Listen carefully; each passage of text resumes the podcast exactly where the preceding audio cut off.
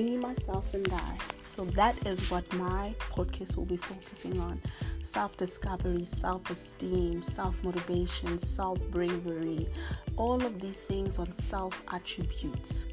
I will be focusing on. I will be, be bringing on people's different personalities according to birthdays. Interesting.